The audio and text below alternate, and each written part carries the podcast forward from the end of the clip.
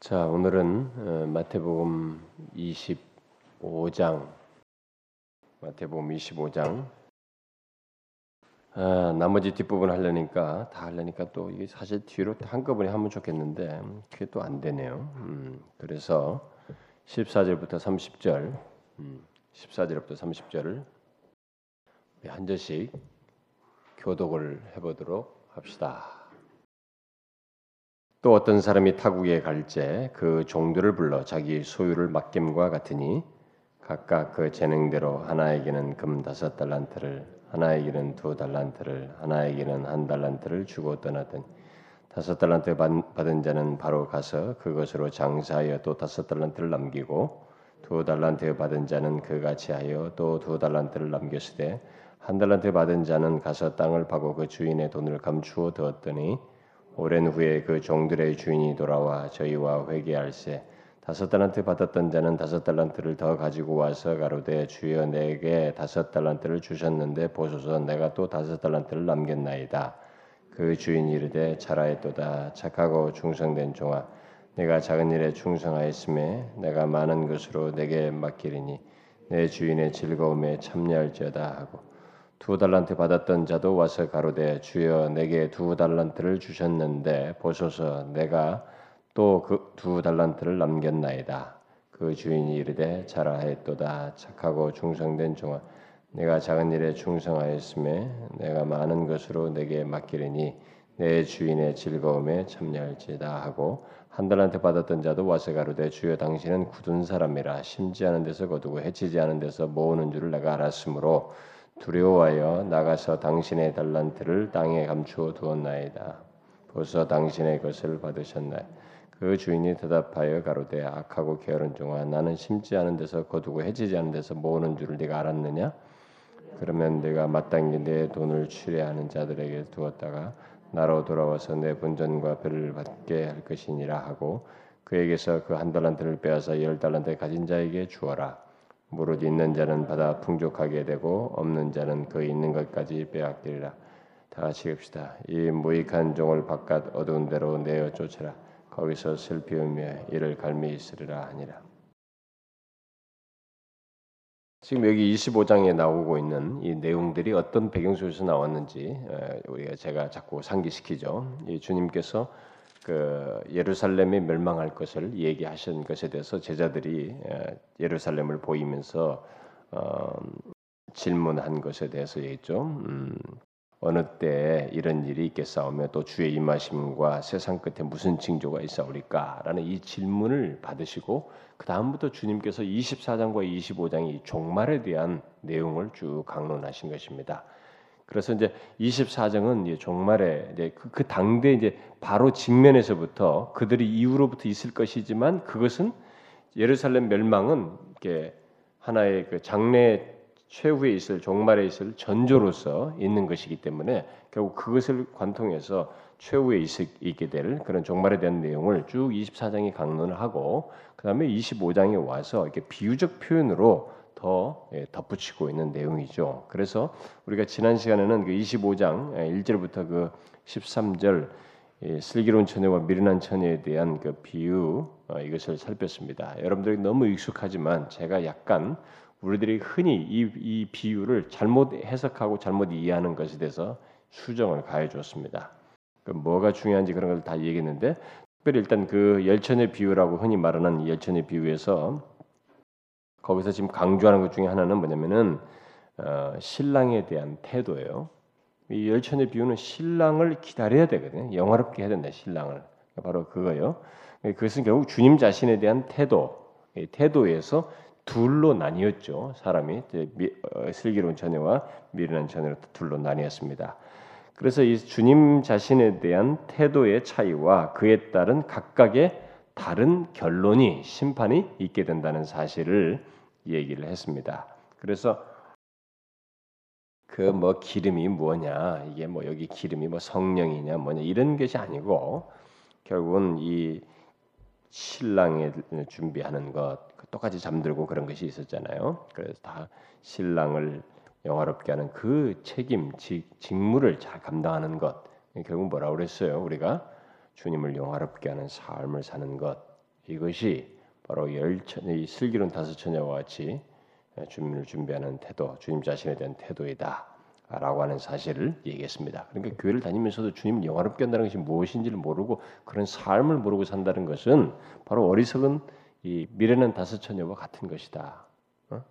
그 얘기를 했습니다. 자, 이제 오늘 우리가 읽은 계속되는 비유, 우리가 흔히 달란트 비유라고 말합니다. 이 비유도 우리에겐 너무 익숙해 있어요. 음? 저도 이 비유만 해도 벌써 우리 교산 여기서 뭐 일부를 떼든 뭐 어쨌든 간에 이 본문만 가지고 한 두세 번은 제가 한 것 같습니다. 우리 교회에서.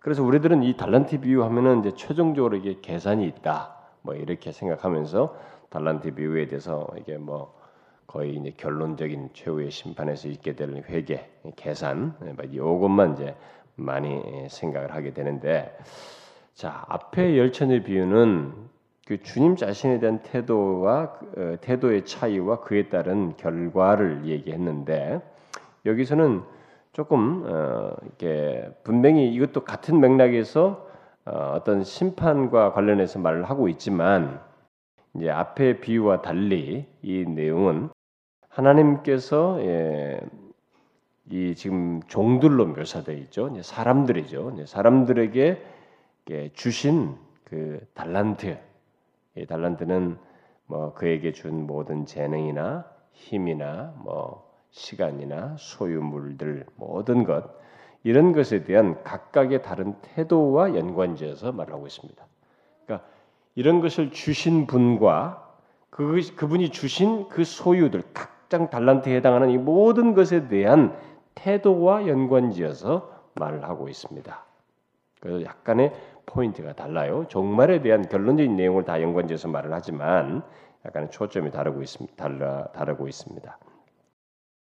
다시 말해서 어, 여기 지금 달란트를 받는 이 사람들은 이게 뭐그 자기들이 받은 게 모든 것 이제 뭐 재능이든 힘이든 시간이든 모든 소유물들이든 뭐 이런 것들을 그들의 주인의 소유인 것을 기억했는가 기억하는가 주신 분이 이 주신 자, 주신 분, 그 주인이 주고 있거든요. 이 주인의 소유물을 가지고 자신들이 쓰고 있다는 것을 알고 있는가? 또 주인이 자기들에게 여러 가지 이제 선물로서 이게 은사로서 주어 가지고 그것으로 주인을 위해서 주인이 나중에 카운트할 때 나를 내가 시키는 이걸 하고 나에게 나중에 카운트해야 된다. 그래서 주인을 위해서 최선을 다하라고 했는데 바로 그것을 알고 주인이 자기에게 그렇게 하게 한 것을 크게 영광으로 여기며 그 일을 충실히 감당하는가라는 문제. 바로 그 문제를 우리가 이 비유에서 생각을 해봐야 됩니다.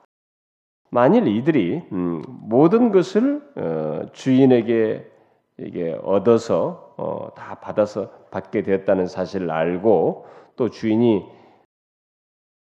자기들의 유익을 위해서 모든 것을 동시에 또 은혜로 주었다는 것을 알게 된다면 이들이 취할 태도는 하나밖에 없거든요. 그 주인을 위해서 최선을 다하는 것이 그렇게 함으로써 자신도 유익을 얻는 것입니다. 예? 결론은 그거예요. 지금 이 메시지 속에서 그것이 이 달란트 비유를 통해서 우리에게 강조하시는 예? 어떤 초점이에요. 자, 그러면 여기서 일단 등장하는 주인과 종 이게 나오는데 주인과 종은 일단은 하나님 뭐 또는 예수 그리스도를 얘기해도 되겠습니다. 상관없습니다. 하나님과 우리 인간을 말하는 것이죠. 음, 하나님과 인간을 말하는 것입니다. 어떤 사람은 더 줄여가지고 하나님과 그리스도인이라고 말하는데 여기에 보면은 이게 진정한 그리스도인을 포함시켜서 말하기가 어려워요. 한 달란트 받은 사람의 멸망하는 장면을 보게 될 때, 그래서 일단 하나님과 우리 인간 전체를 말하는 인간을 말한다고 볼 수 있습니다. 모든 인간은 그런 면에서 이와 같은 상태에 다 있다는 것이죠. 달란트를 다 하나님으로부터 받는다는 것입니다. 달란트에 해당하는 것은 뭐 모든 것이에요. 우리가 가진 인간이 이 세상에 딱 존재하면서 존재에서부터 존재가 이게 생명을 가지고 자기 고유한 것들을 다 가지고 있거든요. 여러분 이 뇌도 사이즈가 다 다르고요. 여러분요. 이 뇌 기능 이런 뭐서 영향이 다 다릅니다. 사람마다 다 달라요. 그리고 이 애정의 느낌이라든가 정서의 감정의 표현 어떤 사람은 막 애교도 많고 막 그래서 사람을 참 푸근하게 어떤 사람은 무뚝뚝해요. 음?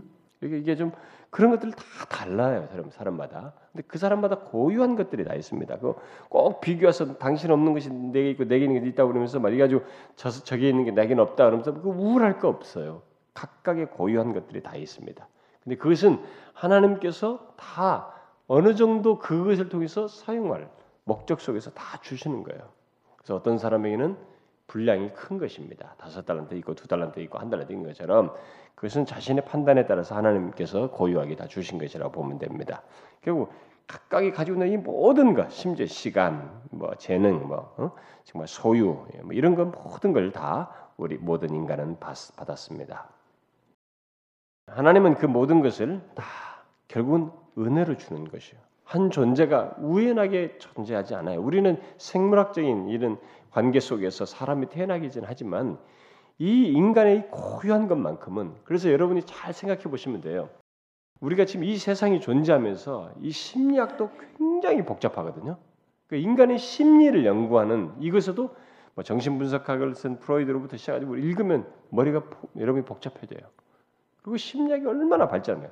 그 인간의 이 내면 하나 연구하는데도 그렇게 학문이 막 발전하고 그리고 그것 때문에 이 종교도 막 마음을 주관하는 마음을 다스리기 위해서 묵상 종교, 뭐 힌두교, 무슨 종교 다 나왔죠. 조로아스터교. 하여튼 인간 하나의 이런 것을 그 그것에서부터 발원해서 또 신을 찾는 종교다.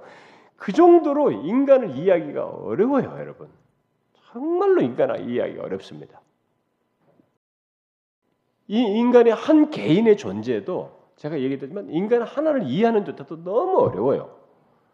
그런데 각각의 인간의 고유, 그 인격체, 예? 고유한 인격체, 그리고 누구도 흉내낼 수 없는 자기만의 그 고유한 인격체를 가지고 그 어떤 분량을 성장하면서 자기만의 고유한 것을 드러내거든요. 뭐 직업을 똑같은 직장을 들어가더라도 고유해요. 그 사람만의 고유한 것이 있습니다. 이게 다 이 모든 것을 하나님께서 각각 개개인을 다 창조하신 것입니다. 고유한 인격체를 창조하여 빚어서 이 땅에 존재케 하셨단 말이에요. 그래서 이 모든 것을 자신에게 한 존재가 소유하는 이 모든 것을 하나님은 결국 은사로 선물로 주신 것입니다. 이 달란트를 준 것과 똑같은 거예요. 은사로 주어, 주셔서 그것으로 결국 뭐냐? 방향성을 제시했어요. 여기서 보면 주인이 주고 주인을 위해서 이득을 남기도록 하는 것처럼 결국 주인을 위해서 최선을 다하도록 그래서 인간의 존재 목적이 무엇이뇨? 웨스민스터 일문 일답에 하나님을 기뻐하고 영화롭게 하는 것이다. 이게 정확한 답변인 거예요. 인간의 존재와 목적은 바로 그것입니다. 바로 이 달란트 비유에서는 그것이 지금 계시로 우리에게 제시되고 있는 것입니다. 하나님께서 모든 것을 우리에게 은사로 주셔서 주인을 위해서 쓰도록 최선을 다하라고 주셨다는 것입니다. 그러나 인간은 아담 이후에 아담 이후로 모든 인간은 이걸 자꾸 잊어버려요. 땅 위에 있는 자기 자신에게 있는 모든 뿐만 아니라 자신의 그 모든 게 고유한 것들을 가지고 사용해서 누리는 이 땅 위에 있는 이 모든 것들이 죽기에 속해 있다는 것을 인정치 않고 기억치 않고 이런 것들이 다 자기 자신만을 위해서 자기에게 속한 모든 것뿐만 아니라 자신이 이 땅 위에서 그 소유하고 어떤 걸 만질 수 있고 누릴 수 있는 이 모든 것을 자기 자신만을 위해서 이 그 모든 것을 사용하려고 하는 그런 방향으로 인간들이 본성 죄성을 드러냈습니다. 결국 그게 뭐냐? 하나님의 주권자 하나님, 바로 하나님의 주권을 인정치 않는 것이에요. 하나님을 인정치 않는 것입니다. 에, 여러분들이 하나님의 주권을 인정한다. 제가 오늘 새벽기도 시간에도 그 얘기했는데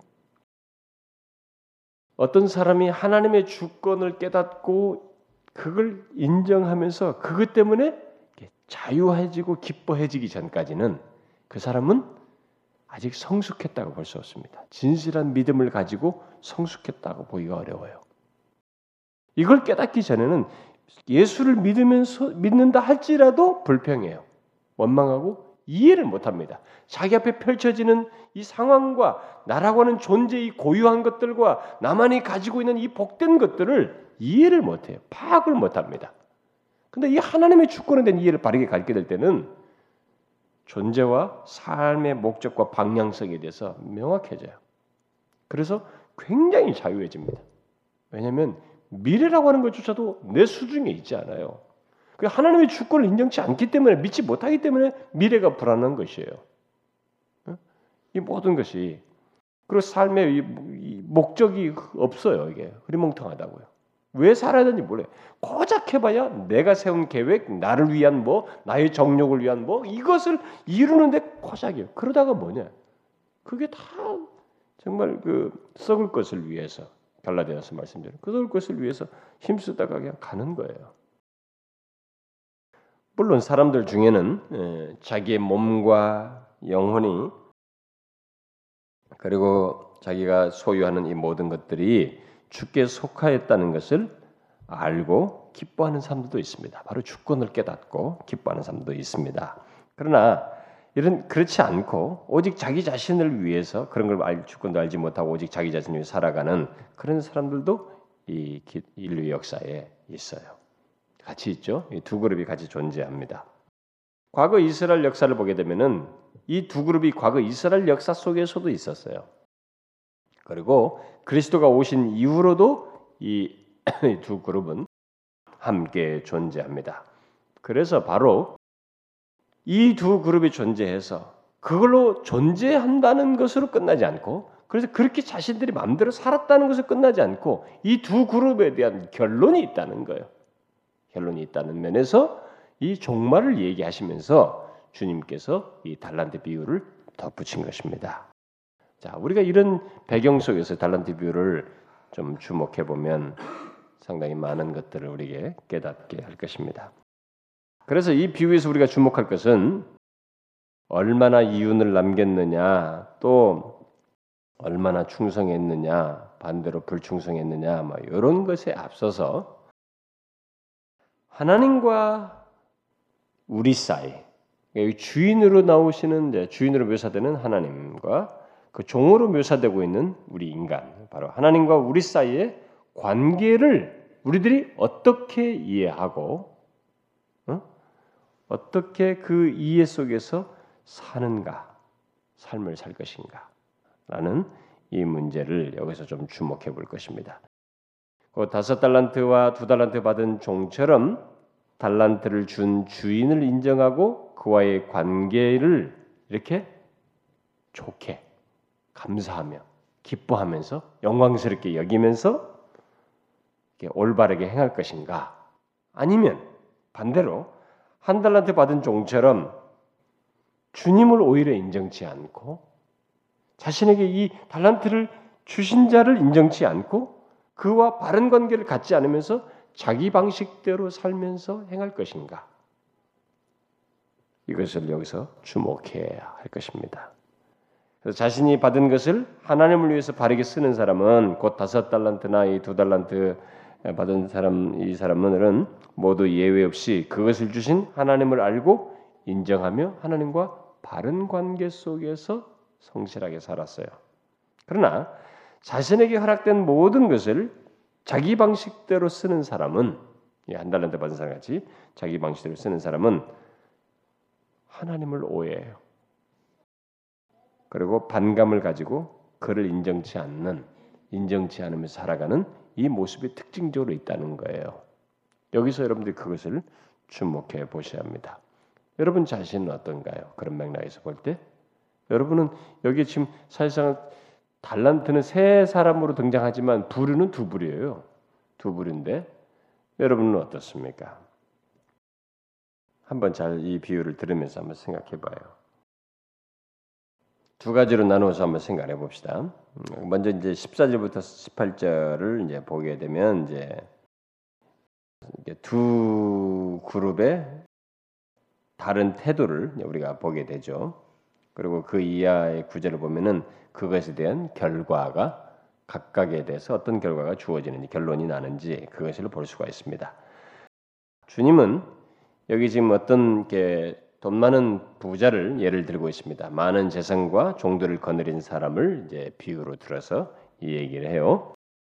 이 주인은 어, 아마 이전에도 그렇게 했던 것 같습니다. 보통 때에도 자기 소유를 가지고 자신이 직접 장사를 했지만은 종들을 함께 이 종들과 함께 사업을 했던 것 같죠. 어, 이게 이 흐름 내용의 상에 보면은 그렇게 했던 이 주인이 어느 날 사업차 해로 떠나게 됩니다. 그래서 자신이 가는 동안에 사업을 멈출 수 없으니까 그 사업을 계속할 수 있도록 하기 위해서 자기의 소유를 종들에게 나누어 주어 가지고 그것으로 장사해서 이익을 얻으라라고 했습니다. 뭐 이제 이때 당시에 달란트로는 뭐 한 달란트가 엄청난 돈이니까요. 일단은 그것을 하라고 했습니다. 주인은 어, 장사를 잘하고 일에 능한 종에게는 그렇다고 판단하는 종에게는 다섯 달란트를 주었습니다. 주인의 판단이에요. 그리고 좀또 어, 어떤 사람에게는 이 정도면 감당할 수 있을 거라고 생각하는 사람에게는 두 달란트 주었습니다. 그리고 마지막 종에게는 한 달란트를 주고 타국으로 이제 떠났습니다. 자 여기서 이제 중요한 것은 음? 주인의 이 같은 행동을 바르게 알고 깨닫는 거예요. 이 비유에서 주인의 이 같은 행동을 바르게 알고 깨닫는 것입니다. 이것이 먼저 우리에게 생각할 중요한 사실이에요. 다시 말해서 주인이 자신의 소유를 종들에게 주어 자기들이 직접 사업하도록 했다는 것입니다.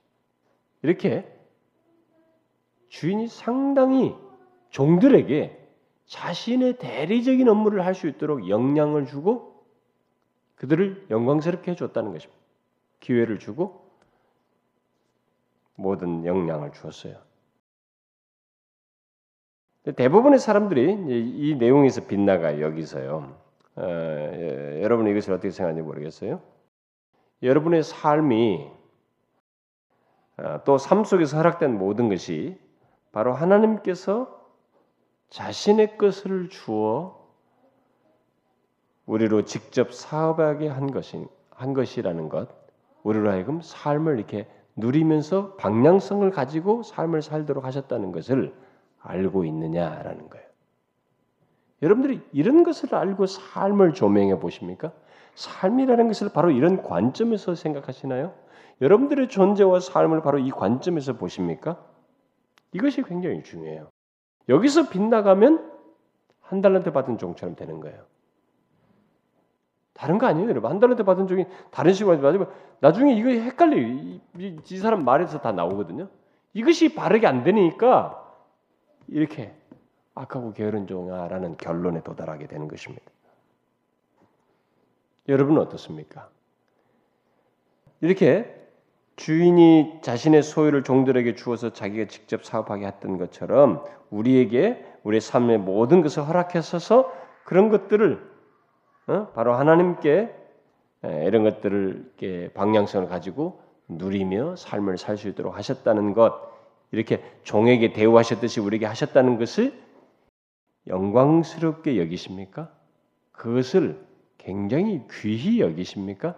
아니면 정말 내 인생이 뭐 이 모양이네. 나는 왜 이러냐.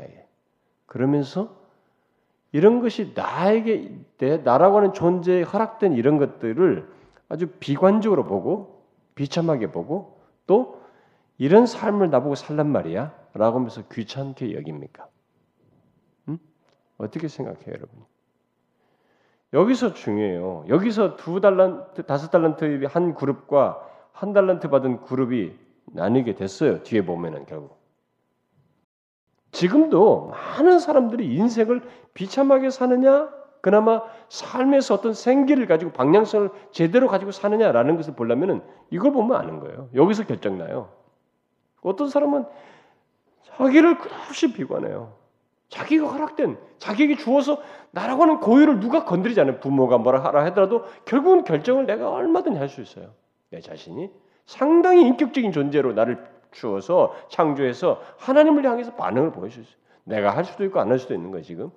그런 고유한 존재로 우리를 주어서 하나님과 교통하게 하고 이렇게 준 이렇다는 것을 알고 이것을 영광스럽게 여기고 귀하게 여기는가? 아니면 비관적으로 생각하는가? 비관적으로 생각하는 사람들은 주님 앞에 갈 때까지도 못 기다려요. 중간에 못 견뎌 자살도 하고 뭐 약물 중독에 빠지고 난리예요. 그래서 자꾸 비참해지는 것입니다. 본문에서 이 다섯 달란트와 두 달란트 받은 종들은 자기의 소유를 맡긴 주인을 생각하고 있습니다. 잘 보면 자기 주인을 생각해요. 그리고 그것을 주인이 나에게 이걸 맡겨서 영양껏 하도록 했다는 것을 기쁨으로 영광으로 생각합니다. 그래서 뒤에 보면은 곧바로 나갔다 그랬죠. 각각 극장인들 하나 뭐 여기다 줬는데 다섯 달을 받은 자는 바로 가서 바로 가서 그러니까 영광으로 생각하면서 바로 나아가지고 최선을 다할 생각으로 행동을 하는 것입니다. 이것은 그러나 한 달란트 받은 종은 그의 주인을 오해했어요. 나중에 뒤에 보면 더 잘 나옵니다. 24절이나 26절, 27절 보면 잘 나오는데 오해를 하는데 오해의 정도를 넘어서서 한 달란트를 맡긴 주인에 대한 반감이 있어요. 잘 보면 뒤에 내용이 반감이 있습니다. 아주 이 반감, 이, 정, 이 태도가 주인에 대한 태도뿐만 아니라 자기가 받은 것에 대한 이해도 사용에서도 전혀 태도가 달라요. 그는 주인을 마치 고생시키고 자기를 고생시키고 노동력을 착취하는 자로 생각했어요. 뒤를 보게 되면 나옵니다. 그게. 여러분 그러니 그 다음 행동이 어떻겠어요? 자 앞에는 야, 영광스럽게 생각하고 막 곧바로 나가는데 영광스럽게 생각하고 기쁘게 생각하는 사람과 그, 그 이것을 내 노동력을 착취하고 나를 막 인생을 비참하게 하고 나를 나라는 사람을 왜 이렇게 삶을 힘들게 하냐면서 이것을 이렇게 노동력을 착취하는 것처럼 생각하고 주인을 향해서 그렇게 생각하게 됐을 때 그 다음 행동이 어떻겠냐 이거예요. 기쁨과 영광으로 생각하는 사람, 일하는 사람은 확실히 다르죠. 응? 일하면서도 삶의 방향뿐만 아니라 삶의 인내와 이 모든 과정이 다를 것입니다. 그러나 오해와 반감을 가지고 일하는 이 사람은 한 달한테 반 사람은 다음 행동이 어떻겠어요? 굉장히 부정적이겠죠. 실제로 우리가 그것을 보게 됩니다.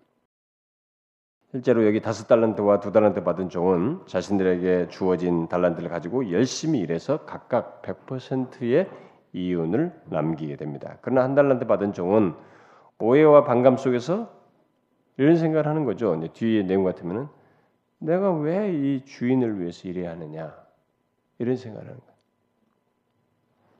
여러분 이 예수를 모르는 사람은 두말할 것이 없는데 예수 모르는 사람들은 다 그렇게 생각해요. 내가 미쳤냐? 내가 왜 하나님을 위해서 살아? 내 인생 내 거지. 똑같아요. 한 달란트 받은 사람은 똑같습니다. 그런데 심지어 교회당 하는 사람들 중에 그런 사람도 있어요. 아니, 내가 왜 그렇게까지 할 필요 있냐 이거야.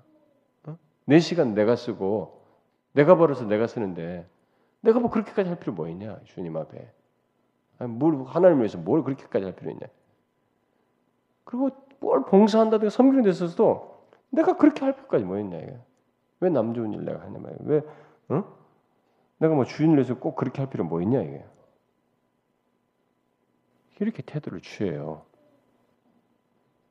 그래서 이 한 달란트 받은 종은 자기 식으로 자기 생각대로 행합니다. 그 주인을 위해서 일하는 것을 전혀 생각지 않고 그저 주인의 돈을 땅에 묻는 자기 방식대로 자기 생각대로 행해요. 그래서 제가 여러분들이 항상 얘기잖아요. 예수를 만났다는 것은 삶의 방향을 이 priority 구심점을 주님께 둔다는 거예요. 주권 아래에서 둔다는 것입니다. 내 방식과 내 중심성이 있지 않다는 것이 하나님 중심적이고 하나님 방식이 나를 통제한다는 거예요. 여기서 다른 거거든요. 한 달란트 받은 보세요. 그게 안 되는 거예요.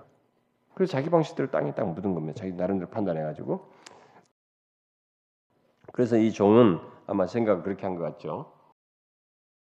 주인이 돌아왔을 때 그대로 돌려주면 되지 않느냐 이게. 응? 그대로 돌려주면 아무 문제가 없지 않겠는가. 또 종, 주인도 자기 것 돌아받았으니 뭐 나한테 뭐라고 시비 걸 것도 없지 않겠어? 이거예요. 여기 이 종은 주인을 오해한 것에서부터 시작해서 주인이 자신을 부릴 권세도 없고 자신에게 어떤 자신이 가지고 있는 힘과 노동을 요구할 권한도 없다고 생각을 한 것이에요. 그러니까 주권을 인정치 않는 것이죠.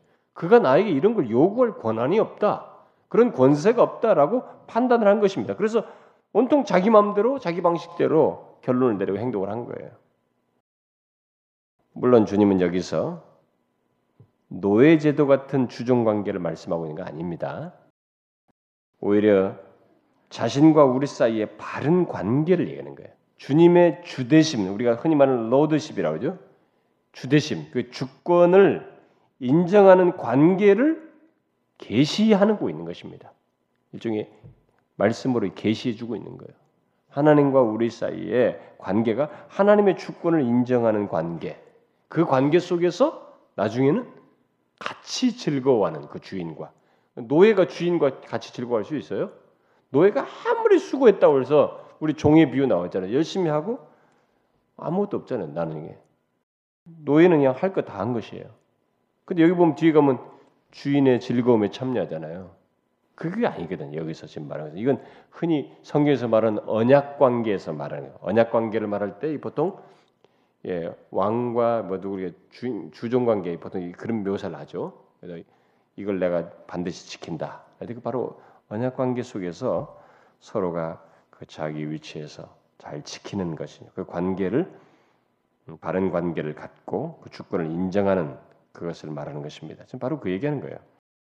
그래요. 우리는 우리의 존재, 우리의 몸과 마음과 그리고 삶 속에서 허락되는 모든 것이 그리스도께 속해 있고 그로부터 허락되었다는 것을 알아야 하고 인정해야 됩니다. 이것을 잘 인정해야 돼요. 여러분과 저는 이런 내용을 성경에서 많이 듣잖아요. 근데 여기서 듣는 것으로 끝나면 안 되고요. 결국은 이 결론 때문에라도 이 두 그룹 중에 한 그룹에 서 있어야 돼요. 뭐 결국 두 그룹 중에 한 그룹, 두 그룹 중에 둘 중에 하나가 되죠. 누구든지 다 되는데 우리는 분명히 전자의 그룹을 염두에 둬야 됩니다. 전자 그룹을 잘 염두에 둬야 돼요. 인정해야 됩니다. 근데 여러분이 잘 알다시피 모두가 그렇게 인정하느냐? 그렇지 않아요. 분명히 두 그룹이 있습니다. 두 부류가 있어요. 하나는 자신이 주님께 속해 있다는 것을 인정하면서 모든 것을 통해서 주께 영광 돌리는 그런 사람이 있고 또 다른 한 부류는 자기가 자기가 주께 속해 있다는 것을 인정치 않아요. 그러다 보니 삶 전체를 오직 자기를 위해서 자기의 유익을 위해서 그냥 살고 맙니다. 그런 사람들이 얼마나 많아요. 이 후자에 해당하는 사람들은 하나님께서 모든 것을 은혜로서 주셨다는 것을 알지 못하고 인정치 않을 뿐만 아니라 결국 많든 적든 뭐 다섯 달란트든 두 달란트든 어쨌든 자기에게 하나님께서 주신 것인데 그것은 결국 자기 자신을 위한 것이라는 것을 깨닫지 못하는 거예요. 그런 어리석은 자인 것입니다. 뭔가 나한테 준, 것, 준 것은 다 결국은 나를 위한 것이에요. 하나님을 위해서 방향성을 가지고 주님이 영화롭게 하지만은 주신 자를 기억하면서 영화롭게 하는 것이지 결국 자기에게 유익. 나중에 여기 보면은 열 달란트 받은 자에게 한 달란트 더 줘요. 더 그것을 활용할 수 있도록 기회를 더 주고 더 줍니다. 그래서 우리는 음, 바로 이것을 두 부류 중에 어, 마음으로만 전자의 부류가 되고 싶다 이게 아니고 실제로 주님을 인정해야 됩니다. 주님의 주권을 인정해야 돼요. 그리고 삶의 이런 모든 것 속에서도 모든 것을 주께 영광을 돌리는 소수들이 돼야 됩니다. 그러면은 이제 재미있는 것은 이제 결론입니다.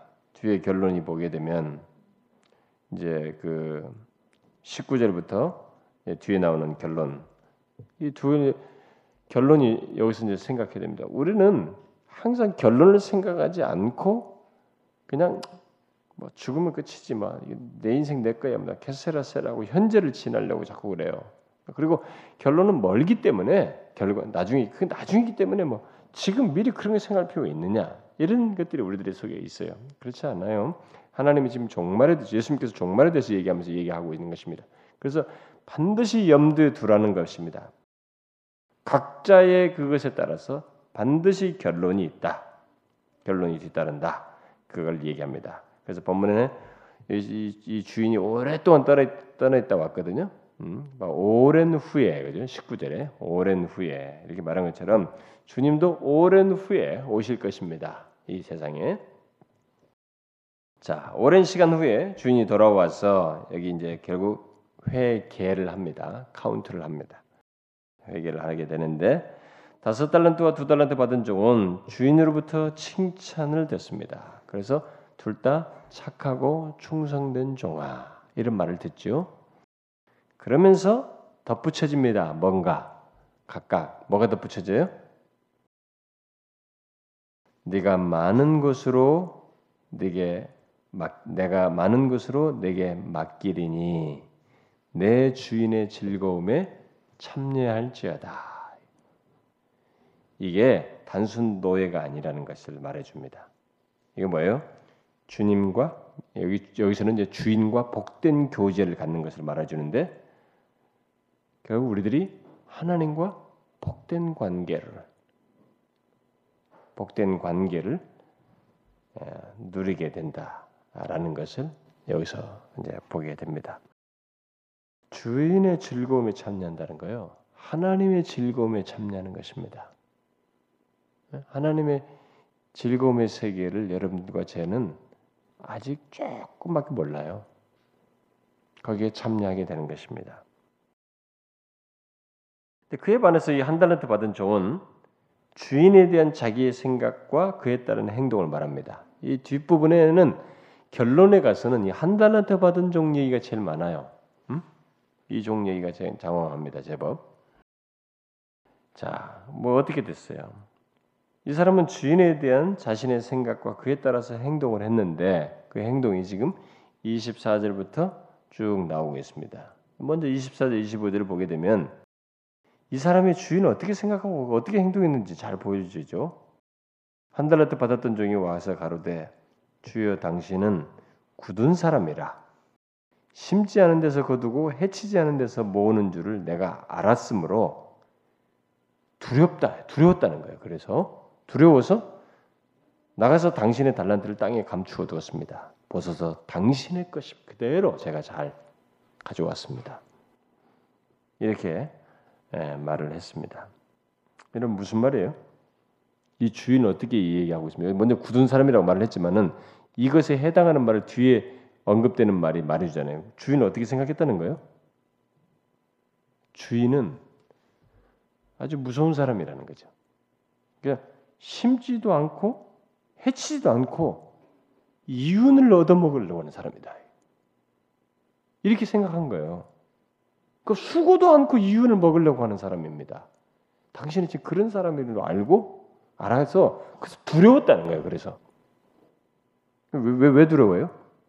만약 이거라도 잃어버리면 큰일 난다 이게 이렇게 하는 사람인데 이거라도 만약 손실되면 어떻게 되냐. 그래서 이것을 내가 땅에 잘 감투어뒀다가 가져왔다는 거예요. 그러니까 만약에 당신의 것을 내가 조금만 잃어버리면 당신이 가만히 있겠냐 이게요. 응? 제가 아까 서두에 그랬죠. 뭐가 중요하다 그러면서 응? 서두에 뭐가 중요하다고 말했죠. 그게 중요해요, 여러분. 어떻게 아느냐는 거예요. 주인을 아는 것이 이렇게 다릅니다. 그래서 제가 여러분들에게 얘기하는 거예요. 예수 믿는 사람들이 하나님을 바르게 아는 것이 엄청나게 중요해요. 제가 여러분들에게 입이 닳도록 얘기하잖아요. 진짜로. 하나님을 더 깊이 아는 것. 기독교 신앙이라는 것은 하나님을 더 아는 것입니다. 하나님을 아는 데서 자라, 그리스도를 아는 데서 자라, 자라가라. 베드로의 마지막 유언, 마지막 얘기, 응? 마지막 말이 베드로가 당대 사람들에게 그리스도라는 데서 자라가라 하죠. 이게 기독교 신앙이에요. 하나님을 더 깊이 아는. 이것이 깊이 알면 알수록 행동은 다르게 따라오는 거예요. 이 주, 앞에 두, 두 사람은 주인을 잘 알았고 자신이 그 주인이 맞겠다는 것이 너무 영광스럽게 생각했기 때문에 이렇게 행동이 충성스러웠던 거예요. 근데 이 사람은 주인을 오해했습니다. 오해하니까 행동도 뒤따라요. 이렇게 부정적인 거예요. 그래서 오늘날도 신앙생활하는들이 하나님에 대한 이해가 아주 경솔한 사람들 있죠. 하나님에 대한 이해가 바르지 않은 사람들은 확실히 신앙생활이 경솔해요. 신앙생활이 다 자기 중심적이에요. 자기 마음대로라고요. 하나님을 너무 몰라서 그런 거예요. 여러분 하나님을 바르게 알아보세요. 예배와 행실과 삶에 응? 죄질 때도 말이죠. 그게 예민해져요, 여러분. 하나님에 대한 이해 때문에 뭐 죄라는 자체 때문이 아니라 하나님에 대한 이해 때문에 죄도 예민해집니다. 그래서 이 참 한 달란트 받은 사람은 결국 주인은 노력을 노동력을 착취하고 돈 벌려는 그냥 굳은 사람으로 알고 그래서 감추 이게 땅에 묻었다가 이렇게 함으로 인해서 결국 어떤 결론에 이르렀어요? 주인이 뭐라고 합니까? 그 뒤에 26절 27절에서 가만히 안 있죠. 이 주인이 딱 25절까지 얘기 듣고 가만히 있지 않습니다. 결론을 내리죠. 악하고 게으른 종아, 좋다. 나는 네 생각대로 그렇게 굳은 사람이라고 생각하자. 응? 뭐 정말 심지 않은 데서 거두고 해치지 않은 데서 모으는 그런 사람이라고 네가 네 말대로 생각한다고 하자. 응? 그래서 이익을 탐해 가지고 착취하는 사람이라고 생각해 보자. 그러면 이런 이익을 얻으려고 하는 사람에게 은행이라도 맡기면은 이자라도 있지 않겠느냐 이게. 내가 정작 그런 사람이라면 그렇게 해서라도 가져와야지. 그러니까 주인에 대한 오해가 결국 이렇게 꽉 막힌 거예요. 주인은 사실 그에게 소유 자기 소유를 맡겨서 종을 영화롭게 해준 것입니다. 자기의 그 재량과 모든 기회를 주어서 감히 자신의 그 종에게 자신의 것을 준 거거든. 자신의 소유를 맡겨서 한 거예요. 그리고 영화롭게 해준 거예요. 그렇지만 이 종은 그것을 아주 무관심했습니다. 그걸 가볍게 여겼어요. 그래서 주님은 그 한 달란트 받은 종에게서 그 한 달란트를 빼앗아 가지고 결국 어떻게 했어요? 열 달란트 가진 자에게 주라고 했습니다. 주었어요. 이게 무슨 얘기예요, 여러분? 왜 이런, 이런 이런 일을 하십니까? 그러면서 그 주님이 덧붙이잖아요. 한 달란트 빼앗아 열 달란트 가진 자에게 주어라. 무릇 있는 자는 받아 풍족하게 되고 없는 자는 그 있는 것까지 빼앗기리라. 이렇게 말했습니다. 무슨 얘기예요? 주님께 속해 있다는 것을 속한 자신이 주님께 속한 줄을 알고 열심히 일한 종에게 더욱 많은 선물과 책임이 맡겨진다는 거예요. 여러분 이 땅에서도 왜 하나님이 그 다윗에게 많이 줬냐면은 계속 많이 주되 끝까지 그 사람 생명 끝날 때까지 많이 줬냐면 많이 주어서 많이 썼기 때문에 잘 썼기 때문에 그런 거예요. 근데 어떤 사람은 줬는데 못 쓰니까 하나님이 더 안 줘요, 사실은. 그 원리예요, 여러분. 그래서 부유해지는 것, 하나님께서 길을 여시는 것에 대해서 여러분들이 잘 분별하셔야 돼요. 그런 것을 그냥 마냥 자기를 위해서 누릴 것이 아니에요. 예, 어떤 사람이 어떤 부부가 있었어요. 제가 상담했던 부부인데요. 이 부부가 처음에는 젊었을 때는 아주 그 조그마한 가게에서 아주 그냥 몇 푼 안 되는 그런 일을 이렇게 좀 크게 벌이가 안 되는 그런 가게에서 장사를 했습니다. 하지만은 그때 했을 때는 서로가 이제 결혼해서 신혼이기도 하고 그러니까 우리가 주님을 잘 섬기자고 이제 버리면 하나님의 11조도 하고 뭐 이렇게 주님 앞에 감사하며 잘 살자고 그러니까 이제 어, 참 잘했어요 처음에.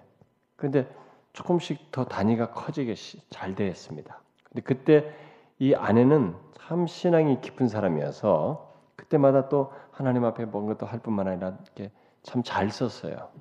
어? 뭐좀 더 커지면서 또 선교사들을 많이 잘 돕기도 했고 이렇게 잘 썼습니다. 근데 정말로 다른 데가 잘 안 돼도 여기는 계속 잘 됐어요. 응? 그렇게 어렵다 어렵다 하면서도 잘 됐습니다. 근데 서서히 좀 커지면서 남편이 이런 것에서 자꾸 브레이크를 걸기 시작했어요. 그래도 이 아내는 남편을 달래면서 또 했고 또 때로는 사실 바람직하지 않지만 남편 모르게도 남편이 너무 이해를 못하니까 모르게도 하고 그랬습니다. 그런데 굉장히 이제 단위가 커졌어요. 모든 것이 하나님께서 정말 계속 복을 주셨습니다. 그런데 이제 그 소유를 가지고 도저히 둘 사이에 일치가 안 돼서 이 소유를 둘로 쪼개서 헤어지자 이렇게 됐습니다. 에, 그때 남편은 굉장히 막 두려워하면서 그것조차도 잃는 것이 힘들어서 아주 난감해해요. 근데 그 아내가 이 얘기를 했습니다. 당신이 정말로 한 가지를 잃고 있다고. 당신은 내가 지금까지 헌금한다든가 무엇을 돕는다든가 이럴 때마다 그렇게 힘들었지만 우리가 처음에 어떻게 시작했는지 잊지 않, 기억하고 있냐고. 그렇게 하나님 앞에 하니까 하나님께서 사실 더해신 것이지. 당신은 거꾸로 지금 생각하고 있다고. 하나님이 준 것을 바르게 써서 우리가 더해지고 더해지고 더 기회를 주는 것인데 나는 이 반절 가지고 근데 이제 남은 연생도 별로 안 되니 하나님 뜻대로 하면서 살고 싶다고 기꺼이 원하면 갈라서자고 이렇게 얘기한 거예요. 자 여기서 자칫 이 부부는 한 달란트 받은 종과 다섯 달란트 받은 종으로 갈릴 수 있는 기로에 서 있는 거예요. 기로에. 지금 하나님은 이걸 얘기하시고 주님은 이 원리 속에서 여기서 얘기하는 거예요. 여러분, 우리는 축복이다. 뭔가 받는다 그러면 확 일확천금이라든가 막 나도 깜짝 놀라는 뭔가 확 달라지는 걸 얘기지만은 여러분 하나님이 이스라엘 백성들에게 축복하셨을 때 축복을 뭐라고 말하냐면 40년 동안 평화하더라 이렇게 말하거든. 사물에 있을 동안에 40년 동안 평화하더라. 제가 여러분들 몇 차례 그 성경 이제 그런 거 나올 때마다 얘기해 줬죠. 사사기 같은 거 얘기할 때 사사 시대에 누가 있을 동안에 그들이 몇 년 동안 평화하더라. 이게 하나님의 축복이에요, 여러분. 사람들은 요 사실을 너무 몰라요. 항상 이 도박적인 생각을 가지고 있어요. 어? 도박적인 생각. 뭔가 막 환경이 확 달라지고 막확 그 많아지는 이런 거 생각하는데 평화하더라. 그러면 이 평화가 공짜로 주어지느냐, 그냥 저절로 주어지냐? 이 세상에 저절로 주어진 건 하나도 없어요, 여러분. 지금 이 세상 사태라든가 여러분 개인의 경험 속에 이루어진 것은 절대로 우연하게 일어나지 않아요. 그런데 우리의 삶 속에서 평화가 있다더라. 하나님께서 안정을 주었다. 어떤 삶에서. 그건 뭐냐면 통제를 해서 그래요, 하나님이. 그것을 주도록 하기 위해서 내 삶의 반경을 조성하기 때문에 일어나는 일이에요. 그게 성경이에요. 그래서 기록마다 그 성화하게 하시는 분이 하나님이시라는 걸 꼭 멘트를 해요, 기록에. 그 이 사람들은 40년 동안 평화를 누리면서 착각하는 거예요. 나중에 그렇게 하셨다 했는데 나중에 40년이 뒤로 갈 때쯤에 이들이 착각을 해요. 마냥 이것이 계속될 걸 알아. 그래가지고 하나님을 등지는 거예요. 그러면서 하나님이 주신 평화를 남용해요. 그리고 주신 부유함들을 헛되이 써요. 그러니까 그 다음에 뭐가 벌어지냐? 하나님이 그동안 통제했던 것을 딱 다시 풀어요. 납니다. 조성해요 또. 그러니까 블레셋이 탁 일어나는 거예요. 옆에 나라가. 그동안 통제하니까 가만히 있었던 거예요. 40년 동안. 이 나라가 가만히 있을 나라가 아니거든요. 일어나는 거예요. 가지고 와서 치는 거예요. 그러니까 사사기 당대 사람들이 뭐래요? 이 뭐, 이, 야, 이제 열매 다 익었다. 이게 좀 먹자. 그러면 딱 익을 때 와서 다 걷어가고.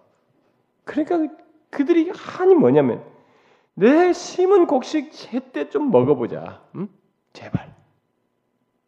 그래가지고 타작마당 그 삼손 당시에도 보면은 몰래 그 기도원이나 이럴 때 보면은 기도원도 몰래 이게 블레 사람들이 안 뺏기려고 타작해가지고 이 움푹 파인돼 가지고 거기서 막 타작했던 거 아니에요? 어?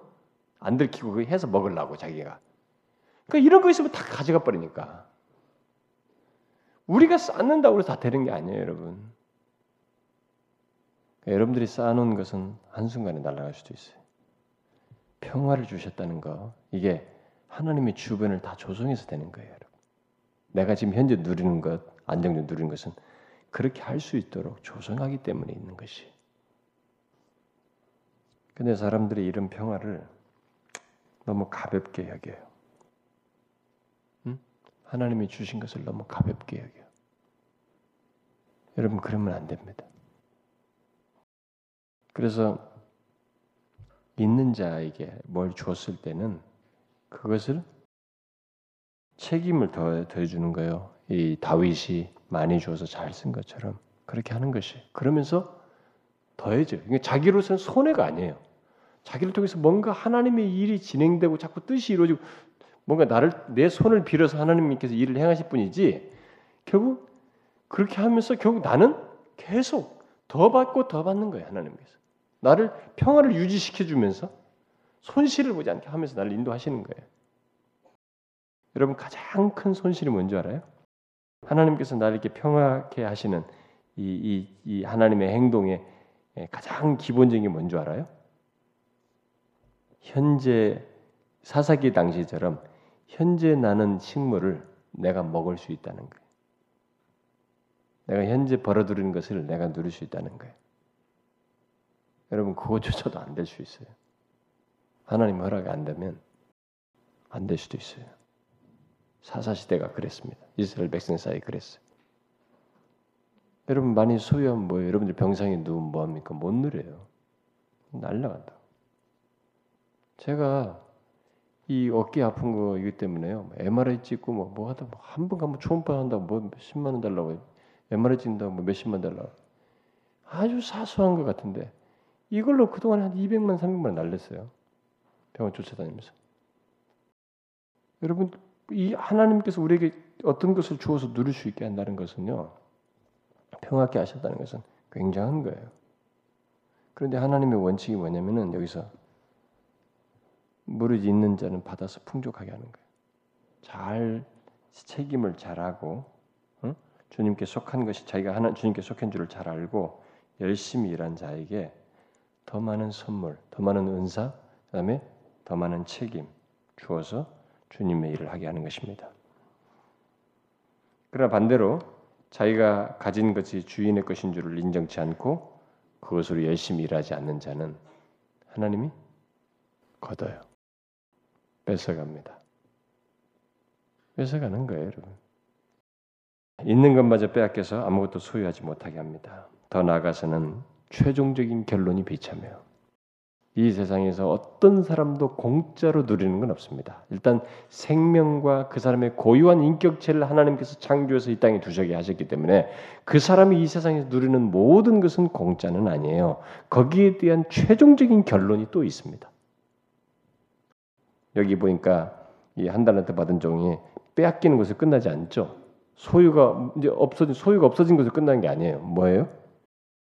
바깥 어두운데 내어 쫓으라. 거기서 슬피 울며 이를 갈미 있으리라. 심판과 형벌이에요. 자, 이것이 있습니다. 여러분과 저는 이 사실을 알고 살아야 돼요.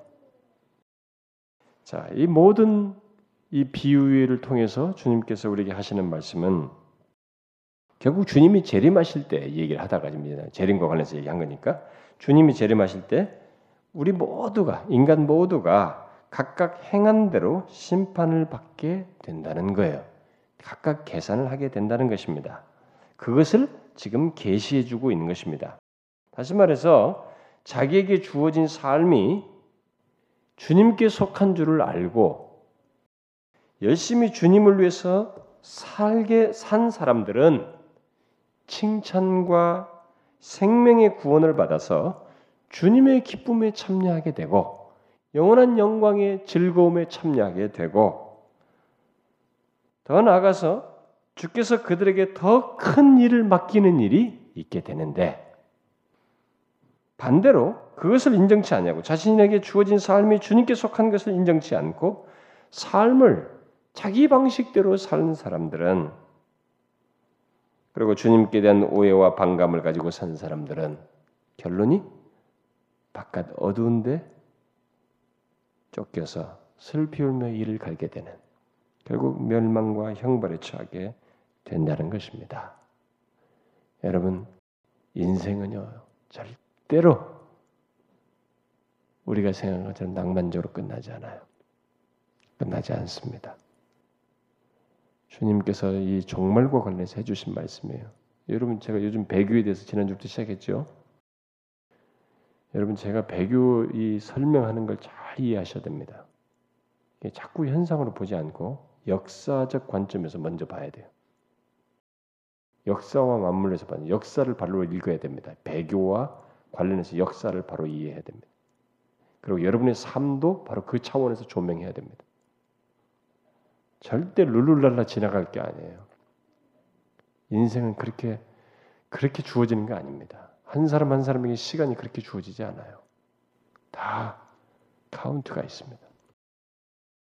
그런데 제일 중요한 것은 이것을 결정짓는 것은 뭐냐면 이것을 주신 분이 하나님이시라는 것을 알고 그분이 어떤 분이신지를 바르게 이해하는 거예요. 이걸 잘 알면 그래서 하나님에 대한 아는 지식이 깊고 바르게 되면 어, 그 사람들은 대부분 여기 다섯 달란트와 두 달란트 비운 것처럼 삶이 방향성을 바른 방향성을 가지고 성실해요. 진실하게 믿음 생활합니다. 저는 여러분들이 이 두 그룹 중에 전자 그룹이 다 되길 바래요. 마지막으로 여러분 이 교훈을 좀 정리해 볼까요? 우리는 이 비유를 통해서 몇 가지 사실을 이렇게 좀 결론적으로 정리할 필요가 있습니다. 우리들은 모두 예외 없이 하나님께로부터 무언가를 받았다는 것. 결국 아니 모든 것을 받았다는 것을 여기서 볼 수 있습니다. 우리가 모든 사람들은 하나님부터 받은 것을 가지고 삶을 산다는 것입니다. 그것이 뭐 생명이든 시간이든 삶에 필요한 무엇이든 재능이든 자기만의 고유한 실력이든 간에 에? 그걸 가지고 있어요. 어떤 사람은 그 애정까지도 그래요. 저 사람만의 그게 있어요. 응?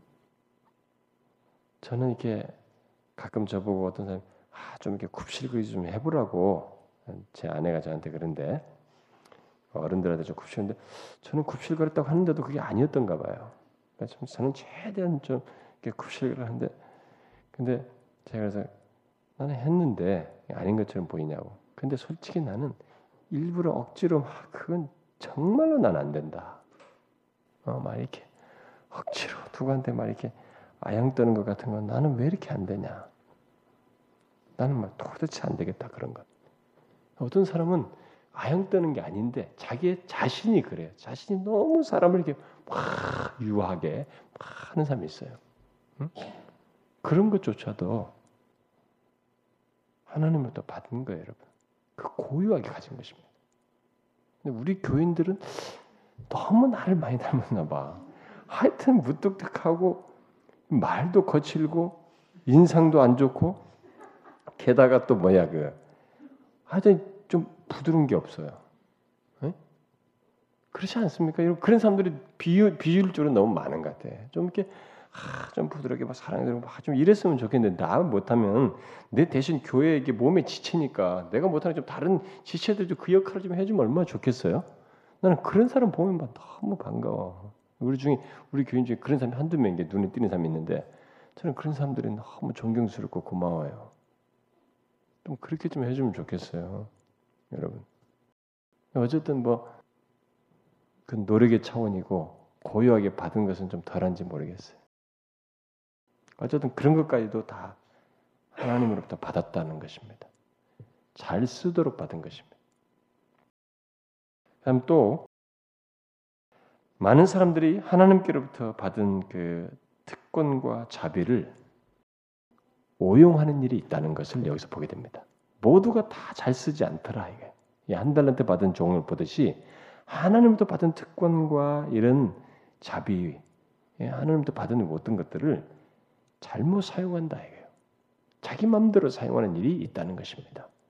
이 세상에 질비하잖아요, 여러분. 여러분 자신들은 그런 사람이 되어서는 안 된다는 거예요.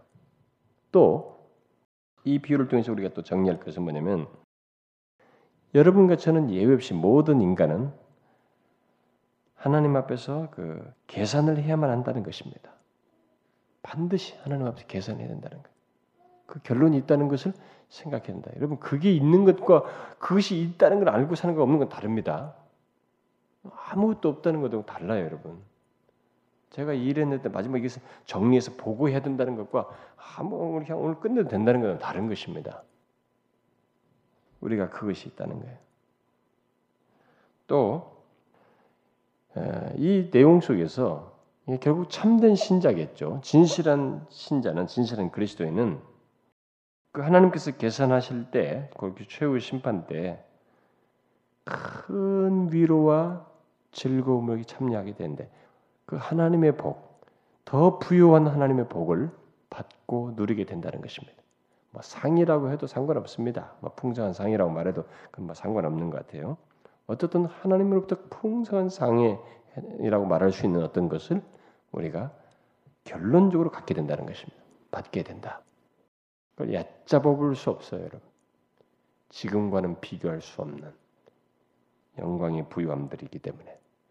마지막으로 하나를 덧붙이면 그때 반대로 넌 크리스천들은 진실치 않은 신자들은 결국 가짜들은 뭐넌 크리스천뿐만 아니라 가짜 신자들은 버림받고 심판받게 된다. 이 세상에서 자기 혼자 자기 마음대로 해서 편한 것 줄 알고 그 뭐 그게 좋은 줄 알고 뭐 이렇게 살았던지만 그것이 끝나지 않고 결론적으로 버림받는다. 심판을 받는다는 것입니다. 우리가 이 사실을 알고 살자는 것입니다. 이 사실을 알고 살자고요. 주님이 종말에 대한 내용으로 주신 거예요. 그러니까 여러분, 우리 모두 이 그쪽을 향해서 가요. 우리 인생이 제가 지난주 주일날 배교 얘기하면서 그 얘기했어요. 제가 살짝 지나간데 캐치했는지 몰라요. 제가 세상 역사만 얘기했기 때문에 배교를 일단 이 전체 역사적 관점에서 세상의 이 초림과 재림의 그 역사의 흐름의 전망 속에서 이 배교를 보는 것에 초점을 맞추다 보니까 반 하나님적인 현상이 생기는 거 뭐 이런 것 주로 얘기했는데 개인에게도 나중에 가서 얘기를 하겠습니다. 개인도 주님이 아직 오실 때가 멀었는데 뭐 당장 오지 않을 텐데 뭐 어떻게 되냐? 우리도 그냥 여기서 멈추지 않아요. 그냥 내일 시간으로 지나지 않습니다. 우리도 영화를 향해서 나아가고 있습니다. 개인적으로는 개인적으로는 영화를 향해서 한 걸음 한 걸음 그만큼 그 날짜만큼 앞으로 다가가고 있는 것입니다. 여러분과 저는 하나님께서 부르실 때를 가지고 계세요. 때가 있습니다. 여러분 각자 우리 각자를 부르실 때가 있어요. 때가 그 영화를 향해서 우리가 나아가는 것입니다. 그러니까 이것도 진보가 있는 거예요. 그래서 주님이 당장 안 오시는데 뭐 바람아 내가 죽을 때까지 안 올 텐데 뭐 그렇게까지 할 필요 없느냐 뭐 어? 뭐 말세를 생각 이런 주님에 대한 정말론적인 내용에 대해서 뭐 그렇게 우리가 뭐 깨어서 기도하고 깨어서 뭐 하라는 말, 깨 있으라 이런 거 할 필요 없지 않느냐 아니에요, 여러분. 영화를 향해서 정해진 시간 안에서 정점을 향해서 개인적인 삶의 정점을 향해서 우리도 하루하루 다가가고 있기 때문에 똑같이 해야 되는 것입니다. 내가 죽고 나서 주님이 오신다 할지라도 그 종말론적인 차원에서 우리 개인에게 적용하는 말씀은 똑같아요, 의미가. 꼭 죽는 것만이 아니고 이게 영화를 향해서 가는 것이기 때문에 예, 그 차원에서 우리가 정말 깨어 있으라라는 말씀을 드려야 하는 것입니다. 아시겠죠, 여러분? 여러분들이 자꾸 이렇게 하나님의 말씀 하나씩 깨달으면 깨달을수록 참 확실히 부유해질 거예요. 삶도 부유해지고 참 삶의 지혜가 생길 겁니다. 분별력이 생길 거예요. 바르게 분별하고 삶을 사시고 역사를 보시고 자신의 인생을 보시고 현재의 현상을 잘 보시라는 겁니다. 기도합시다. 살아계신 하나님 아버지 감사합니다. 하나님이 우리에게 나라고 하는 존재, 이 고유한 존재를 빚으시고 내가 이 땅에 사는 날 동안에 나만의 것들을 그 고유하게 주어서 아, 이 땅에 살되 삶을 참 얼마든지 주님을 향해서 우리의 마음을 발휘해서 의지를 발휘해서 고유하게 참 인격적인 행동 속에서 삶을 살고 아, 주님을 섬길 수 있도록 이렇게 창조하여 빚어주시고 인도해 주셔서 감사합니다. 참 우리들에게 주시는 시간, 이 삶, 에, 삶 가운데 있는 수많은 것들을 하나님이 주신 것을 잘 기억하고 그것을 이 다섯 달란트와 두, 발란, 두 달란트 받은 종처럼 잘 활용해서 주님을 영화롭게 하는데 그 방향성을 가지고 잘 아, 사용함으로써 참 그 이윤을 남겨서 주님 앞에 칭찬 듣는 귀한 종들이 되게 하여 주시옵소서. 참 우리가 하나님을 오해하지 않게 하옵소서. 그래서 하나님을 오해하고 하나님을 바르게 알지 못함으로 인해서 헛되이 잘못된 방식으로 행동하고 내 마음과 내 방식대로 사는 일이 없도록 도와주옵소서.